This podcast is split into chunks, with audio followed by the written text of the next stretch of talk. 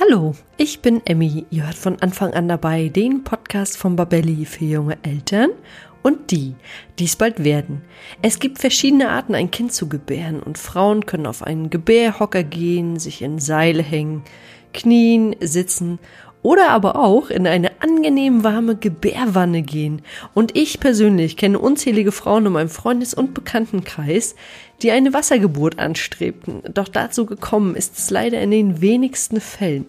Warum das so ist und welche Indikatoren dafür und dagegen sprechen, wird mir heute meine liebe Kollegin und Hebamme Emely Hoppe erklären. Und euch wünsche ich wie immer viel Spaß beim Zuhören. Ja, hallo und herzlich willkommen zu einer neuen Folge von Von Anfang an dabei. Heute wollen wir mal über das Thema Wassergeburt sprechen, denn ich weiß gar nicht so viel darüber. Ich wollte ja beide Kinder tatsächlich auch im Wasserpool bekommen, doch das hat leider gar nicht so funktioniert, wie ich das wollte. Und warum das manchmal gar nicht so funktioniert, wie wir uns das vorstellen, darüber spreche ich heute mit meiner lieben Kollegin und Hebamme Emely Hoppe. Hallo Emely. Hallo Emmy. Du bist Hebamme und hast schon einige Geburten begleitet und darunter auch Wassergeburten. Und deshalb möchte ich heute mal alle meine Fragen, die ich so im Kopf habe, an dich stellen. Und ich würde gleich mal anfangen mit der Frage, was genau versteht man denn eigentlich unter einer Wassergeburt und wie läuft das Ganze ab? Wir beziehen uns im heutigen Podcast auf die Wassergeburt im Krankenhaus und es gibt natürlich so einige Unterschiede. Man kann auch zu Hause in einem Gebärpool gebären, aber das wollen wir heute so ein bisschen außen vor lassen. Da kannst du vielleicht gleich mhm. nochmal ein bisschen was dazu sagen, wie teuer das ist und worauf man achten sollte. Aber im Kern des heutigen Podcasts wollen wir über die Wassergeburt im Krankenhaus sprechen. Was genau versteht man denn darunter? Also zur Wassergeburt gibt es schon eine ganz alte Tradition.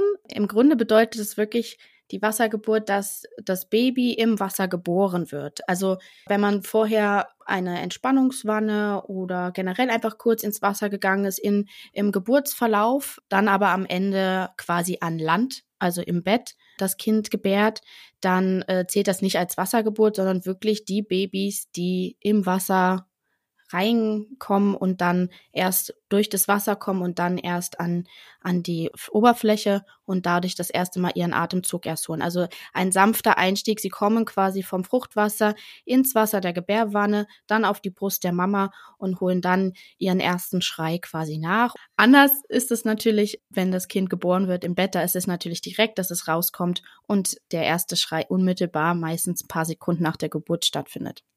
Du hast es jetzt gerade schon angesprochen. Es ist also so ein sanfter Übergang, weil das Baby vom Fruchtwasser, was ja auch eine gewisse Körperwärme hat und einfach ein bisschen wärmer ist, in das Gebärbecken kommt. Da kommt mir gleich so die Frage in den Sinn, wie warm ist dann eigentlich das Wasser? Also das Wasser sollte so sechsunddreißig Komma fünf bis siebenunddreißig Grad ungefähr haben. Also es ist nicht so wie eine, eine vierzig Grad Entspannungswanne, wie wir das machen, wenn wir nicht schwanger sind, sondern das Wasser sollte schon so eine mittlere Temperatur haben, nicht zu heiß und nicht zu kalt, dass es auch angenehm und auch einen Effekt haben kann auf, auf die Muskulatur und auf den Körper der Frau. Aber es darf halt auch nicht zu heiß sein, weil sonst geht es sofort auf den Kreislauf und simuliert sozusagen so Fieber. Und das ähm, wäre eher körperlich schwächend und das wollen wir ja nicht. Deswegen haben wir da so eine kleine Richtlinie, dass wir darauf achten, wie warm das Wasser dann ist und das hin und wieder dann auch messen. Also das Wasser hat quasi Körpertemperatur und dass es keinen so ganz großen Unterschied nach außen hat. Wie kann ich mir das denn jetzt vorstellen? Also wir gehen das jetzt mal gedanklich ein bisschen durch. Ich komme als hochschwangere Frau in den Kreissaal beziehungsweise komme ins Krankenhaus. Und wie genau ist dann der Ablauf? Genau, also wir schauen natürlich, dass die Kreissäle, ähm, inwiefern die, wie, wie voll die sind. Und in meiner Zeit jetzt als ähm, in einem Klinik Als Klinikhebamme äh, war es natürlich nicht immer möglich, wenn mehrere Frauen gleichzeitig äh, eventuell den Wunsch äh, haben, äh, ins Wasser zu gehen, dann halt auch immer, dass die Gebärwanne quasi in diesem einen Kreissaal meistens immer nur verfügbar ist, ähm, dann auch rein können. Aber es gibt meistens auch die Möglichkeit, eine, in eine ganz normale Badewanne zu gehen, die meistens in so Vorsorgeräumen ähm, steht, äh, um ein Entspannungsbad richtig zu machen, ne? Also die dann nicht explizit für die Geburt geeignet ist, sondern nur, wenn die Frau zum Beispiel eine Entspannungswanne möchte. Also die zwei Möglichkeiten gibt es meistens in den Kliniken, wo so vier bis fünf Kreissäle sind, gibt es aber meistens immer nur eine Gebärwanne. Und dann ähm, muss man halt natürlich schauen, gibt es halt gerade auch die Kapazität her von den Hebammen. Wenn die Frauen quasi, also wenn gerade viel los ist und die Hebamme muss mehrere Frauen gleichzeitig betreuen, ist das natürlich in dem Maße nicht immer so möglich, dann auch zu begleiten. Natürlich ist es sehr hilfreich, wenn die Frau eine Begleitperson oder der, also den Partner zum Beispiel äh, dabei hat, dass sie nicht alleine im Wasser ist. Das ist auf jeden Fall ganz toll wichtig. Und natürlich auch, dass die ähm, Herztöne des Kindes hin und wieder abgehorcht werden. Also ähm, in den meisten Kreissälen ist es möglich, das über eine Telemetrie, also ein kabelloses C T G quasi, dann abzuleiten. Oder die Hebammen haben einen Dopton dabei, was vielleicht viele Frauen auch aus der Schwangerenvorsorge bei den Hebammen kennen, womit man dann die Herztöne zwischendurch hören kann. Weil wenn der Puls vom Kind Äh, auch zu sehr, zu hoch steigt, dann äh, wäre das wahrscheinlich eine Indikation, um auch wieder aus dem Wasser rauszukommen, äh, weil man natürlich nicht möchte, dass äh, das Kind zu, zu einen hohen äh, Herzschlag hat. Jetzt hast du gerade gesagt, dass die Frau nicht alleine im Wasser ist, aber die Frau ist schon unter der Geburt alleine im Wasser, nur der Partner oder die Partnerin kann auf jeden Fall sehr, sehr dicht bei der Frau dabei sein. Genau, es ist wichtig, dass sie einfach ähm, nicht komplett alleine ist. Im Wasser ist sie alleine, aber genau, dass jemand mit dabei ist und äh, auch falls ihr Kreislauf irgendwie absacken sollte, dass sie dann die Möglichkeit hat, dass ihr jemand hilft, auch aus der Badewanne rauszusteigen. Die sind ja, also die Gebärwannen an sich, die sind ja sehr großflächig. Äh, da passen auch siebenhundert Liter ähm, Wasser rein, also was auch echt eine Menge ist. Und äh, deswegen ist es halt auch wichtig, dass die Frau äh, am Anfang äh, gute Einstiegsmöglichkeiten hat. Das geben die modernen Gebärwannen auch wirklich her. Da gibt es auch richtige Ferraris, äh, wie wir dann unter uns Hebammen sagen, die vielleicht sogar noch die Wassertemperatur automatisch halten können und eine Tür zum Aufmachen, äh, damit die Frau entspannt reinsteigen kann. Natürlich, wenn das Wasser etwas abgelassen wurde oder halt vorher, bevor das Wasser befüllt wird. Und da, genau, gibt es da natürlich auch viel Raum für die Frau, dass sie eine gute Position einnehmen kann. Und meistens sitzt man halt erstmal in der Gebärwanne und entspannt sich quasi so in der halbsitzenden Rückenlage. Man kann aber auch sich einmal herumdrehen in die Vierfüßlerposition und sich eher über die Gebär, über den Gebärrand, über den Beckenrand quasi lehnen und ähm, sozusagen in die Vierfüßlerposition gehen. Ähm, was eigentlich immer ganz schön ist und die meisten Frauen auch sehr angenehm finden. Und dann kann der Partner zum Beispiel auch den Rücken noch ein bisschen massieren und wir Hebammen sitzen dann meistens mit daneben und gucken und kontrollieren, ob alles in Ordnung ist, weil da hängt es natürlich dann von ab, welcher Geburtsphase die Frau ist. Ist es noch am Anfang oder ist es schon kurz vor Geburt? Du hattest es ja schon angesprochen. Es ist tatsächlich so manchmal so ein bisschen das Problem, dass es gar nicht so viele Gebärwannen gibt. Und so war es tatsächlich auch bei mir. Ich wollte ja eigentlich auch Wassergeburten machen bei meinen beiden Kindern, aber es hat leider nicht funktioniert, weil keine Gebärwanne frei war. Es in dem ersten Krankenhaus, wo meine Tochter zur Welt kam, da gab es mhm. neun Kreissäle und ich glaube nur ein Kreissaal hatte eine Gebärwanne und ich habe tatsächlich noch Glück gehabt, ich habe den letzten Kreissaal damals abbekommen und äh, bei meinem Sohn war das irgendwie gar keine Frage, weil der sowieso in einer ganz anderen Stadt und unter ganz anderen Umständen zur Welt kam. Und ich hatte es immer so im Hinterkopf, weil ich mir das immer so entspannt vorgestellt habe. Und ich glaube, mhm. das ist auch tatsächlich ein Riesenvorteil von der Wassergeburt, dass man sich dabei einfach viel besser entspannen kann durch das schön warme Wasser. Und jetzt hattest du gesagt, der Kreislauf kann manchmal so ein bisschen abfallen, was ich mir auch wirklich gut vorstellen kann. Welche Indikatoren sprechen denn eigentlich gegen eine Wassergeburt? Da gibt's ja bestimmt auch so einige Faktoren, wo man sagt, ah nee, mhm. für dich ist das leider nichts. Also das Kind sollte auf jeden Fall schon ähm, über der siebenunddreißigsten Schwangerschaftswoche sein. Also es sollte kein Frühchen mehr sein. Es muss ausgeschlossen werden, dass man kein Hepatitis B, H I V oder eine Chlamydieninfektion hat und gerade eine frische, weil natürlich das auch einfach in dem Zusammenhang steht, dass man das Personal schützen muss, ne? Also wenn man dann in, mit, mit seiner eigenen Haut äh, in das Wasser geht und dann eine Kontamination stattfindet, dann ist das also ein Risiko und deswegen äh, ist das auch ein Ausschlusskriterium. Ein weiterer Punkt ist, ähm, wenn die Frau eigentlich auch eine P D A möchte, also wenn sie mit den Schmerzen nicht mehr zurechtkommt oder wenn sie auch eine P D A schon bekommen hat, dann ist es nicht mehr möglich, in die Gebärwanne zu wechseln, weil das einfach eine äh, Infektionsstelle ist, die sich dadurch natürlich auch infizieren kann und damit ist es auch einfach ausgeschlossen, ähm, dann noch nach, im Nachgang zu sagen, ach, jetzt möchte ich vielleicht in die Gebärwanne, weil man vielleicht wieder schmerzerleichtert ist, sich wieder neue Dinge vorstellen kann und dann ist das aber leider eine Kontraindikation.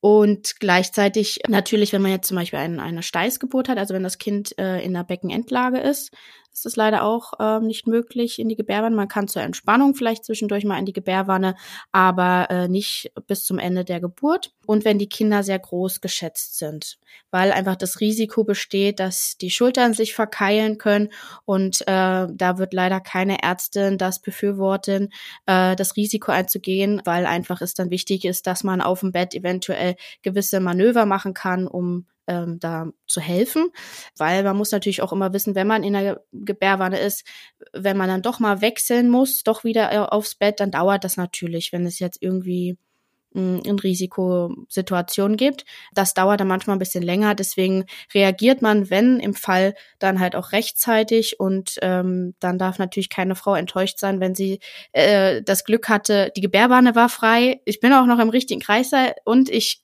konnte ins Wasser gehen, aber jetzt kommt irgendwie eine Komplikation dazu und ich muss raus, weil das Wichtigste ist dann einfach, dass äh, das Klinikpersonal helfen kann und äh, es ja am Ende Mutter und Kind am besten geht. Aber ähm, das sind so jetzt die Risiken, weswegen man da nicht empfiehlt.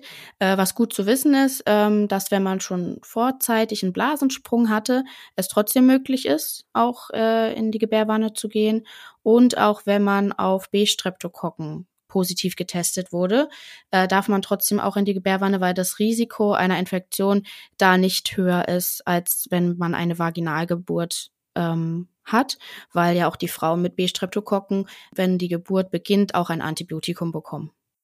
Also das ist kein Problem.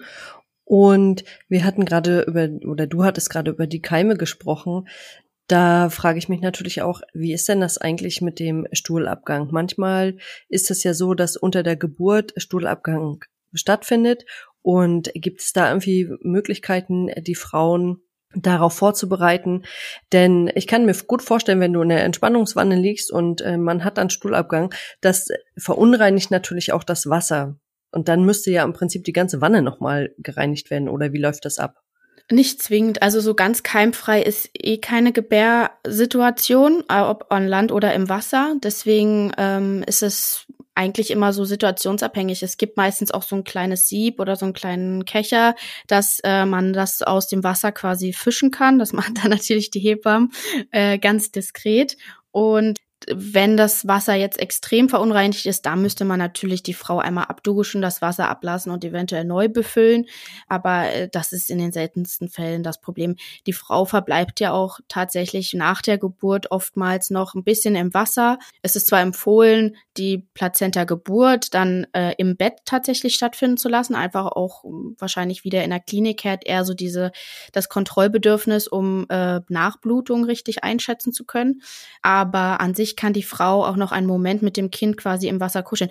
Und da ist ja dann auch Fruchtwasser, ein bisschen Blut, also ist jetzt nicht die schönste Vorstellung, aber das, das gehört ja mit dazu. Und ähm, das heißt nicht immer im Umkehrschluss, dass das Kind gleich eine Infektion über die Atemwege bekommt durch, durch den Stuhlgang, sondern da guckt man einfach sozusagen, dass, also dass das Wasser eine gute Qualität hat, ne? Also äh, zu den Hygienefaktoren gibt es ja auch Standards, die eine Klinik quasi einhalten muss. Und das ist zum Beispiel ganz wichtig, um da gewisse Bakterienstämme rauszufiltern und die vor, ähm, vor, einfach, vor einer Infektion für das Kind einfach zu schützen. Aber es würde rein theoretisch also jetzt meine Frage als Laie, auch die Möglichkeit geben, dass man sagt, oh, ich hatte jetzt zwei, drei Tage keinen Stuhlgang, könnte man Einlauf machen? Ja, genau. Das kann man ähm, vorher ansprechen. Am besten eigentlich schon zu Beginn der Geburtssituation, weil nicht kurz vorher, vor der, ähm, bevor man einsteigen möchte in die Gebärwanne, weil es kann natürlich auch mal dazu führen, dass man eigentlich sonst eine ganz gute Stuhlhäufigkeit hat, sag ich jetzt mal, und äh, dass er auch zu Durchfall führen kann, wenn man zusätzlich noch einen Einlauf hat. Also es ist äh, nicht immer zwingend die Empfehlung. Man kann das machen, äh, wie du schon sagst, wenn man das Gefühl hat, im, ist mir eine unangenehme Situation und ich habe schon mehrere Tage keinen Stuhlgang mehr gelassen, aber das Gleiche ist es ja auch bei einer äh, Geburt ähm, im Bett. Da hat man früher immer Einlauf gemacht vor der Geburt, aber ist jetzt nicht mehr zwingend die Empfehlung. Und so ähnlich würde es dann auch handhaben, individuell, äh, wenn man in die Gebärwanne möchte. Ja, okay, das ist noch vielleicht nochmal ganz gut zu wissen. Und sag mal, man sagt ja immer, dass wenn das Kind spontan geboren wird, dann ist es immer ganz, ganz wichtig, dass es mit den vaginalen Bakterien der Mutter oder auch mit der Darmflora in Verbindung kommt. Habe ich das dann auch unter der Wassergeburt oder gibt es da Unterschiede? Da gibt es jetzt in dem Zusammenhang nicht so große Unterschiede. Also das Kind kommt ja durch den Vaginaltrakt und da sind ja auch vor allem die Keime, also nicht nur an unserem äußeren Scheidenbereich, ähm, sondern auch ganz viel schon im Geburtskanal und dementsprechend äh, nimmt das Kind das auch in dem Maße auch gleich mit. Und jetzt habe ich mal gesehen, dass über dem über der Gebärwanne hingen die Seile, in die sich die Frau hängen mhm. konnte. Und sie war quasi mit dem Unterleib im Wasser und oben in den hing sie in den Seilen. Und jetzt hattest du vorhin schon gesagt, es gibt so verschiedene Positionen. Welche Geburtsposition kann man denn in der Gebärwanne einnehmen? Genau, du kannst, wenn das opt- also es wäre natürlich optimal, wenn die da der Kreißsaal das so geta- äh, geplant hat, dass sogar noch ein Tuch über der Gebärwanne ist. Das ist natürlich sehr schön. Nicht immer ist das der Fall, aber ähm, so kann die Frau immer wieder mal wechselnde Position und dann ja auch eher äh, aufrechte Position zum Beispiel einnehmen, wenn es Richtung Geburtsende geht. Das ist natürlich sehr schön. Aber die meisten Frauen liegen eigentlich über der Gebärwanne Wanne, so im Vierfüßlerposition, weil es halt natürlich auch sehr den Druck ähm, nimmt vom Steiß und äh, die Frauen gut mitschieben können und das eigentlich immer auch eine sehr empfehlenswerte Position ist, auch fürs Kind, um gut durchs Becken zu kommen. Das hängt davon ab, wie es der Frau damit am besten geht, genau. Und mit der Nachgeburt, da hattest du jetzt schon gesagt, die Nachgeburt kommt eigentlich eher in Anführungszeichen an Land. Warum ist denn das so? Könnten die Frauen, die in der Gebärwanne sind, nicht im Prinzip auch da drinne bleiben und dann dort noch die Nachgeburt bekommen? Es kann möglich sein. Also ich ähm, weiß, dass es viel auch im, im Setting von Hausgeburten so stattfindet, damit die Frau dann eventuell noch in Ruhe schon im Wasser stillen kann und dann die ersten Lösungszeichen von der Plazenta sind und dass man dann äh, die Plazenta auch im Wasser bekommen kann. Aber manchmal ist es auch sehr angenehm, wenn sie dann natürlich, weil da kommt auch nochmal eine, eine Menge an Blut natürlich mit ins Wasser äh, und dadurch ist es natürlich manchmal viel schöner, wenn die Frau einmal vorher mit ihrem Kind rausgeht, wenn das der Kreislauf stabil ist und dann an Land ähm, etwas in sauberen Verhältnissen, sage ich jetzt mal, die Plazenta geboren werden kann und äh, dann ist der Rest mit Kuscheln und Bonding und Stillen ja trotzdem gewährleistet. Und man kommt erstmal aus dem Wasser raus, je nachdem, wie dreckig auch das Wasser ist. Und äh, es gibt die Situation auch, dass man natürlich die Plazenta kriegen kann, aber das Wasser schon rauslässt, dann wird es aber irgendwann kalt. Ne? Also deswegen, da wird das ähm, machen, glaube ich, die meisten Hebammen auch mit im, also jetzt in der Klinik, in Rücksprache mit den Ärzten und dann die Hausgeburtshebammen, die sprechen sich da, denke ich, auch ab und gucken, was passt dann in der Situation am besten. Wie kann ich mir das jetzt ganz konkret vorstellen? Die Frau lag in der Gebärwanne, hat ihr Kind bekommen. Man fängt im Prinzip mit dem ersten Bonding an, legt das Kind vielleicht auch schon mal an die Brust.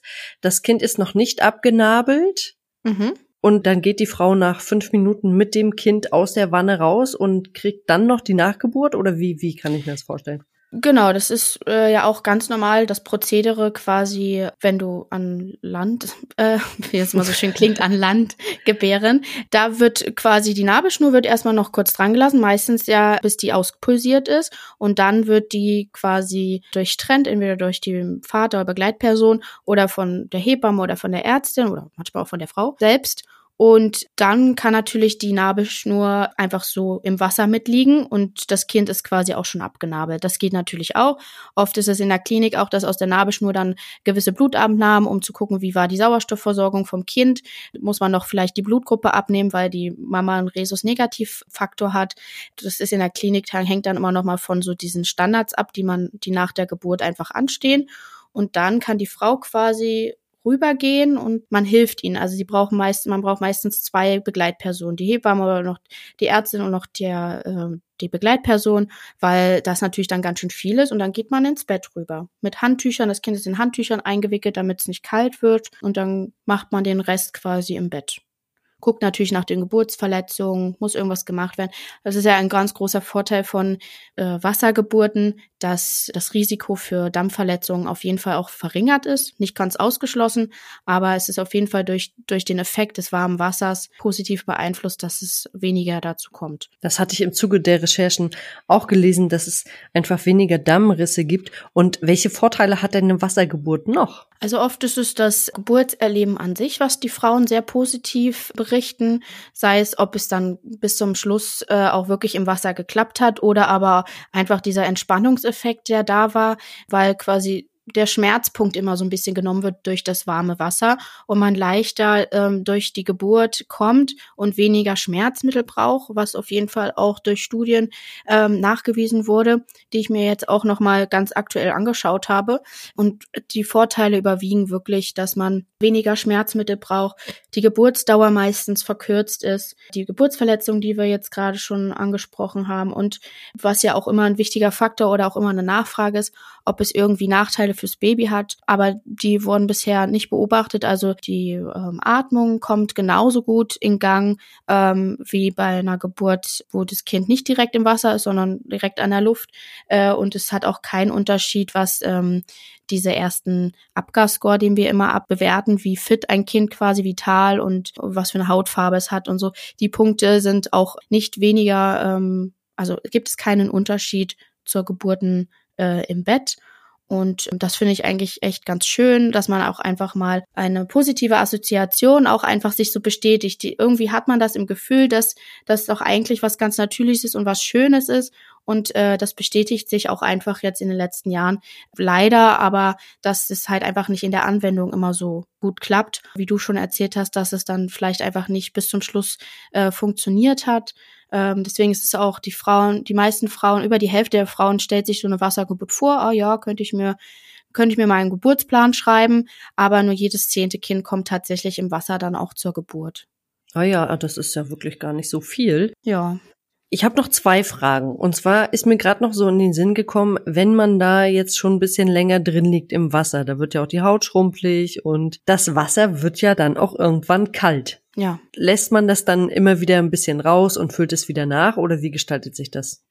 Genau, also wenn wenn man jetzt natürlich so ein Ferrari unter den Gebärwannen im Kreißsaal hat, dann ist es natürlich super, wenn die die Temperatur halten können. Ansonsten würde man dann einfach, entweder kommt die Frau auch zwischendurch mal raus und man kann dann das Wasser nochmal ein bisschen auffüllen mit etwas wärmerem Wasser, dass es wieder auf die siebenunddreißig Grad kommt.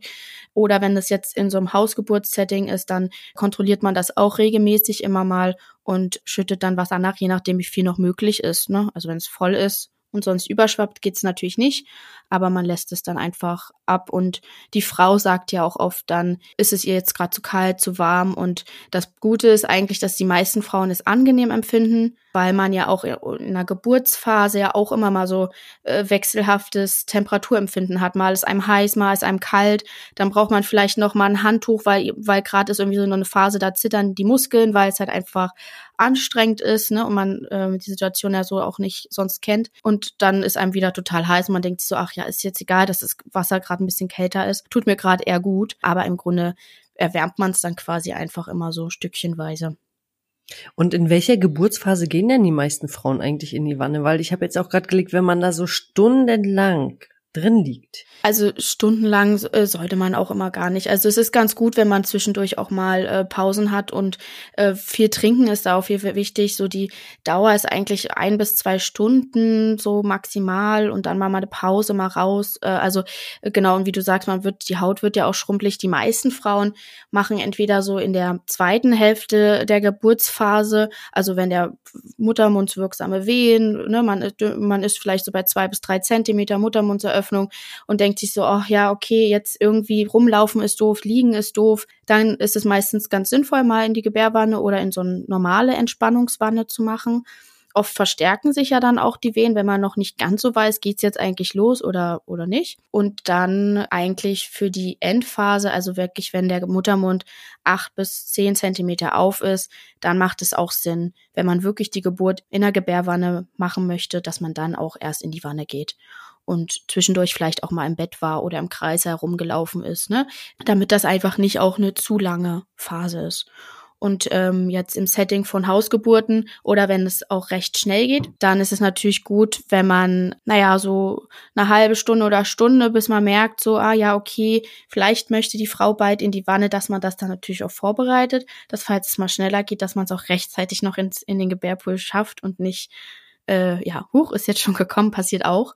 Äh, habe ich auch schon von Hausgeburtshebammen mitgekriegt, aber ja, dass man da natürlich rechtzeitig anfängt. Und wir hatten ja noch das Thema angesprochen mit den Gebärpool im, im Hausgeburtssetting. Da ist es nämlich auch ganz spannend, dass man kann die kaufen, man kann die aber auch ausleihen. Manchmal bringt es auch die Hausgeburtshebamme mit, aber da gibt es dann quasi auch die Möglichkeit, dass man den aufpustet. Das dauert nicht lange. Das kriegt man dann alles in so einem Set mitgeliefert und dann das Wasser befüllen dauert natürlich schon. Also so sind schon so zwei Badewannen voll, die man da quasi an Wasser da reinschütten muss äh, und dass man da sich dann einfach eine halbe Stunde braucht man wahrscheinlich schon und dann kann die Frau mit rein. Um das auch erstmal alles vorzubereiten, weil ich kann mir vorstellen, dass nicht jeder so viel Platz im Badezimmer hat. Die sind ja doch relativ groß und dass man es vielleicht dann in ein anderes oder in ein separates Zimmer stellen muss und dann siebenhundert Liter erstmal einlaufen zu lassen, das ist natürlich wahnsinnig viel und wir hatten im Vorfeld schon darüber gesprochen. Man muss auch gerade bei Altbauwohnungen oder ich glaube bei allen Wohnungen auch gucken, wo stelle ich die Gebärwanne hin oder diesen Gebärpool, weil die Statik muss es natürlich auch halten. siebenhundert genau. Liter, das darf man nicht unterschätzen, ist halt auch einfach wahnsinnig viel Gewicht. Dann kommt die Frau noch mit dazu oder oder der Partner liegt dann auch noch dabei. Also es ist dann einfach viel Gewicht auf eine Stelle der Wohnung und äh, da muss mhm. man natürlich gucken, vielleicht, dass man das irgendwie in die Ecke stellt oder hattest du gesagt, als Empfehlung ist es vielleicht besser, dass man das dann genau, an die Seite die, die liefern meistens auch so eine Schutzfolie mit oder man muss die vorher noch besorgen und dann kannst du das drunter legen, damit falls es natürlich auch mal zum Platzen oder also meistens gibt es auch so ein Notfallset, wenn irgendwas am Gebärpool kaputt ist oder so, ne, äh, dass man da auch so eine Schutzfolie hat, das wird natürlich so eine Flut, wenn jetzt so eine Gebärpool kaputt gehen sollte oder so, natürlich nicht aufhalten. Aber äh, genau, was du sagst, die Traglast, dass ähm, das ähm, anders, als man sich vorstellt, vielleicht in, in Mitte der Raum hinzustellen, nicht so sinnvoll ist, sondern eher in eine Ecke vom Raum und dann vorab vielleicht auch mit dem Hausmeister oder äh, mit der Hausverwaltung besprechen, wenn man sich unsicher ist, dass man das einfach bespricht. Aber da sind die besten Ansprechpartner dann auch die Hausgeburtshebammen, weil eigentlich gehört zu jeder Hausgeburt auch ein Gebärpool dazu, weil man das einfach als hauptsächlich Schmerzmittelhilfe äh, natürlich auch nutzt und den Effekt dafür haben wir jetzt schon besprochen. Also ähm, deswegen bietet sich das auf jeden Fall an. Und die Hebammen, die Hausgeburten betreuen, wissen dann natürlich bestens Bescheid und sind auf jeden Fall auch die besten Ansprechpartner. Ja, ich habe wieder ganz, ganz viel gelernt heute über die Wassergeburten. Und eine letzte Frage liegt mir noch auf der Zunge, nämlich, wie ist das denn eigentlich für das Baby? Das Baby gleitet dann ins Wasser und was passiert denn dann als erstes mit dem Baby? Also das Baby ähm, hat ja immer noch diesen Tauchreflex oder Diving-Reflex, den es auch noch die ersten vier bis sechs Monate nach der Geburt behält. Und dadurch hat, stört es sich gar nicht daran, dass es erstmal im Wasser ist oder unter Wasser tatsächlich und dann erst hochgenommen wird, weil es ist über die Nabelschnur weiterhin versorgt. Und das Kind hat natürlich damit äh, einen sanften Einstieg in, in die Außenwelt. Und meistens wirken die Kinder erstmal so ein bisschen schlapper oder als wenn sie halt noch nicht gleich so dieses erste Schreien und sie werden gleich rosig, sondern die sind dann auch erstmal so ein bisschen, sag ich mal jetzt, durch den Wind. Wenn man sich im Internet zum Beispiel Geburten im Gebärpool oder so an, äh, anschaut, dann denkt man immer erstmal als Außenstehender, oh Gott, das geht jetzt, geht's jetzt dem Kind jetzt gut, aber das ist alles fein, die sind ja meistens über die Nabelschnur verbunden und einfach durch diese zwei Sekunden auch noch im Wasser, die sie da quasi noch sind, brauchen sie dann natürlich erstmal einen Moment, um klarzukommen, wo sie jetzt sind, und dann reibt man vielleicht den Rücken an oder die Hebamme kommt mit dem Handtuch und reibt einmal kurz die Füße oder dreht es einmal zur Seite, damit es einfach schön atmen kann, und dann, wie gesagt, haben die trotzdem äh, die gleichen Vitalwerte wie auch äh, Babys, die im Bett geboren werden. Also Mütter müssen sich erstmal keine Sorgen machen, dass sich das Baby am Wasser verschluckt. Das passiert nicht. Das Baby atmet erstmal weiter über die Nabelschnur und hat halt diesen sogenannten Tauchreflex noch. Ja, dann danke ich dir erstmal für diese ganzen Informationen zum Thema Wassergeburt. Ich hoffe, wir konnten den werdenden Müttern jetzt auch nochmal einen guten Einblick in eine Wassergeburt geben. Und ich hoffe natürlich, dass alle Frauen, die mhm. sich eine Wassergeburt wünschen, auch eine Wassergeburt haben können. Ich hoffe auch, dass sich die Krankenhäuser vielleicht ein bisschen darauf einstellen können. Es ist natürlich immer eine finanzielle Frage, dass sie einfach mehr Wassergeburten möglich machen, weil ich glaube, an sich ist es eine schöne Sache. Sehr entspannt. Es klingt zumindest sehr entspannt für Mutter und für Kind. Genau. Ja, dann danke ich dir erstmal für das heutige Interview und wünsche dir eine schöne Restwoche. Ja, danke. Dir auch. Tschüss. Tschüss. Das waren heute wieder ganz viele Informationen zum Thema Wassergeburt, und ich wünsche an dieser Stelle allen Frauen, die eine Wassergeburt in Betracht ziehen, dass sie die Möglichkeit bekommen, sich in einer gemütlichen Gebärwanne zu entspannen und dort ihr Kind zur Welt zu bringen. Und wenn euch der Podcast gefallen hat, dann abonniert ihn bei iTunes, Spotify oder wo immer ihr unseren Podcast hört, um keine neue Folge mehr zu verpassen.